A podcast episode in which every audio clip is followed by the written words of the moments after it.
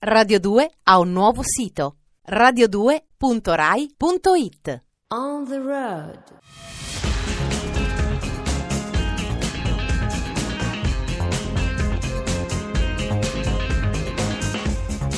Buonasera, buon ascolto da Lucia Voltan. Volvo Italia compie 40 anni e festeggia rinnovando la gamma con sei modelli rivisti nello stile, nel design e nell'innovazione tecnologica. Tutto con il supporto dell'avvio della nuova fabbrica, la prima in Cina, realizzata a Chengdu, la cui preproduzione è partita lo scorso mese. Michele Crisci, amministratore delegato di Volvo Italia. Abbiamo eh, introdotto delle importanti novità di design, quindi su S60, V60 e XC60, parliamo di frontali, parliamo di linee laterali, parliamo di cofano, quindi proprio sono state delle variazioni importanti a livello di pressa, quindi di carrozzeria, più tutta una serie di interventi eh, interni, quindi all'interno delle vetture particolarmente importanti passati dal cruscotto, dal, ehm, da tutta la parte delle misurazioni del tachimetro, quindi sostanzialmente ci sono delle differenti design importanti. Ci sono dei ritocchi di prezzo? Le modifiche di prezzo ci sono, devo dire con molta soddisfazione, al ribasso, leggermente a ribasso, quindi con la S60 per esempio partiamo da 28,8, così come partiamo da,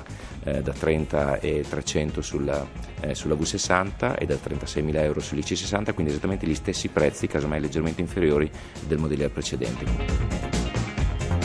Toyota lancia la nuova Auris Touring Sport, prima Vegon disponibile con motorizzazione full hybrid, ha anche alimentazioni benzina e diesel. Spaziosa ma non ingombrante, la vettura nelle prove su strada si fa apprezzare per una grande comodità di guida. Ma quali le caratteristiche? Massimo Gargano, amministratore delegato Toyota Motor Italia, al microfono di Claudio Mantovani. È sicuramente un'ibrida, quindi è una proposta in coerenza con la nostra strategia di ampliare eh, l'offerta hybrid, ma è anche una reinterpretazione del concetto della station wagon, quindi eh, più moderna, più adatta a, a, ai giorni d'oggi, quindi cercando di coniugare flessibilità di utilizzo, spazio e modularità, però all'interno di un'auto compatta che grazie anche a un design con molta personalità ma soprattutto filante eh, non dà l'idea dell'ingombro in termini di ingombro esterno ma anche di comportamento dinamico di una vettura più lunga che come è tipico per le station wagon. Qual è il tipo di cliente al quale vi indirizzate con questa vettura? Noi abbiamo visto e sperimentato che la tecnologia ibrida rende il prodotto molto più trasversale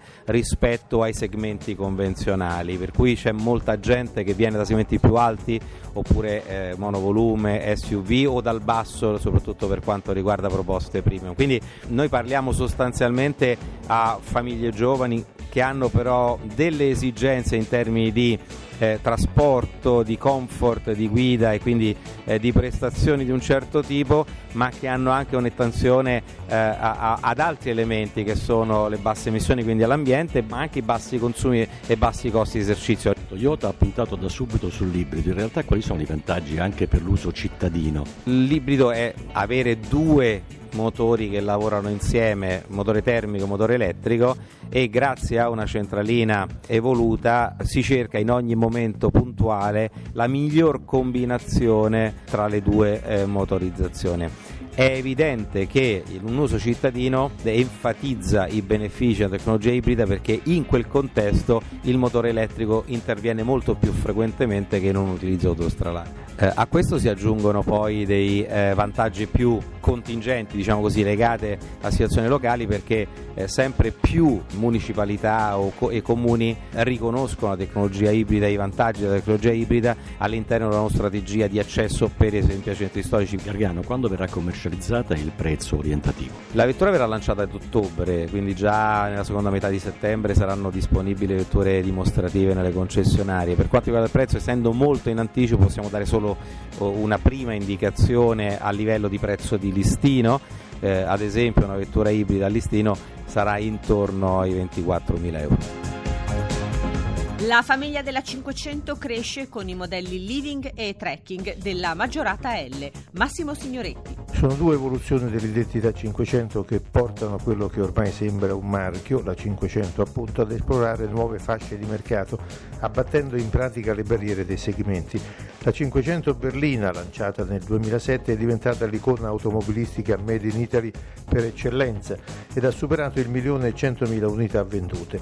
Tra i segreti del successo globale vi è certamente la capacità di evolversi con nuove interpretazioni. Così lo scorso anno è nata la 500L che ora ha due nuovi gemelli. Con la Living e la Trekking si completa la gamma? Gianluca Italia, responsabile del brand Fiat. Ma in questo momento crediamo che con la versione 500L, con la nuova arrivata Trekking e la Living sia una gamma abbastanza completa, ma in realtà per noi queste due versioni sono due modelli completamente nuovi. Con quale filosofia sono nati questi due modelli? Ci sono spazi nel mercato per una clientela che vuole un look più da crossover e anche delle capacità della vettura più da crossover come la nostra versione trekking che ha il Traction Plus standard. No?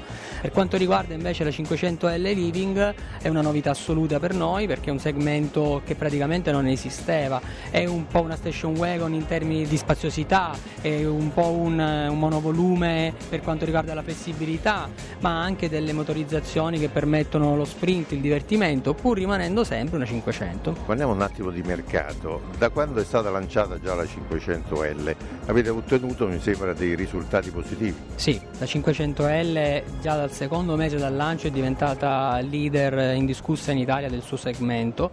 Siamo soddisfatti non soltanto perché ne vendiamo una quantità soddisfacente, perché stiamo conquistando nuova clientela. Al di là della clientela anche state conquistando mercanti nuovi, la trekking la porterete adesso in America? Sarà commercializzata in Europa, in Sudafrica, questo mese eh, l'abbiamo lanciata anche negli Stati Uniti dove stiamo andando molto molto bene.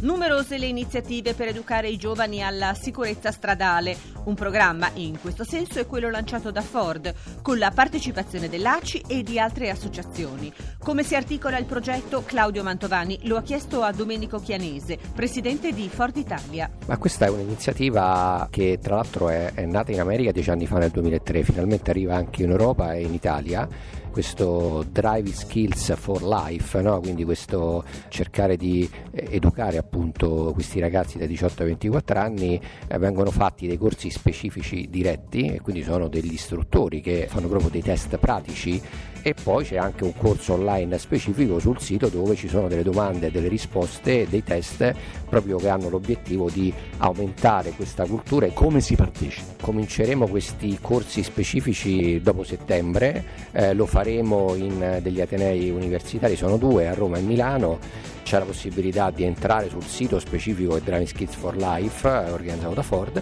e poi ci sarà questa opportunità eh, di fare questi test con gli istruttori specifici eh, dove andremo nel, nel, dettaglio e spiegheremo i rischi legati a una gestione diciamo non oculata dell'automobile.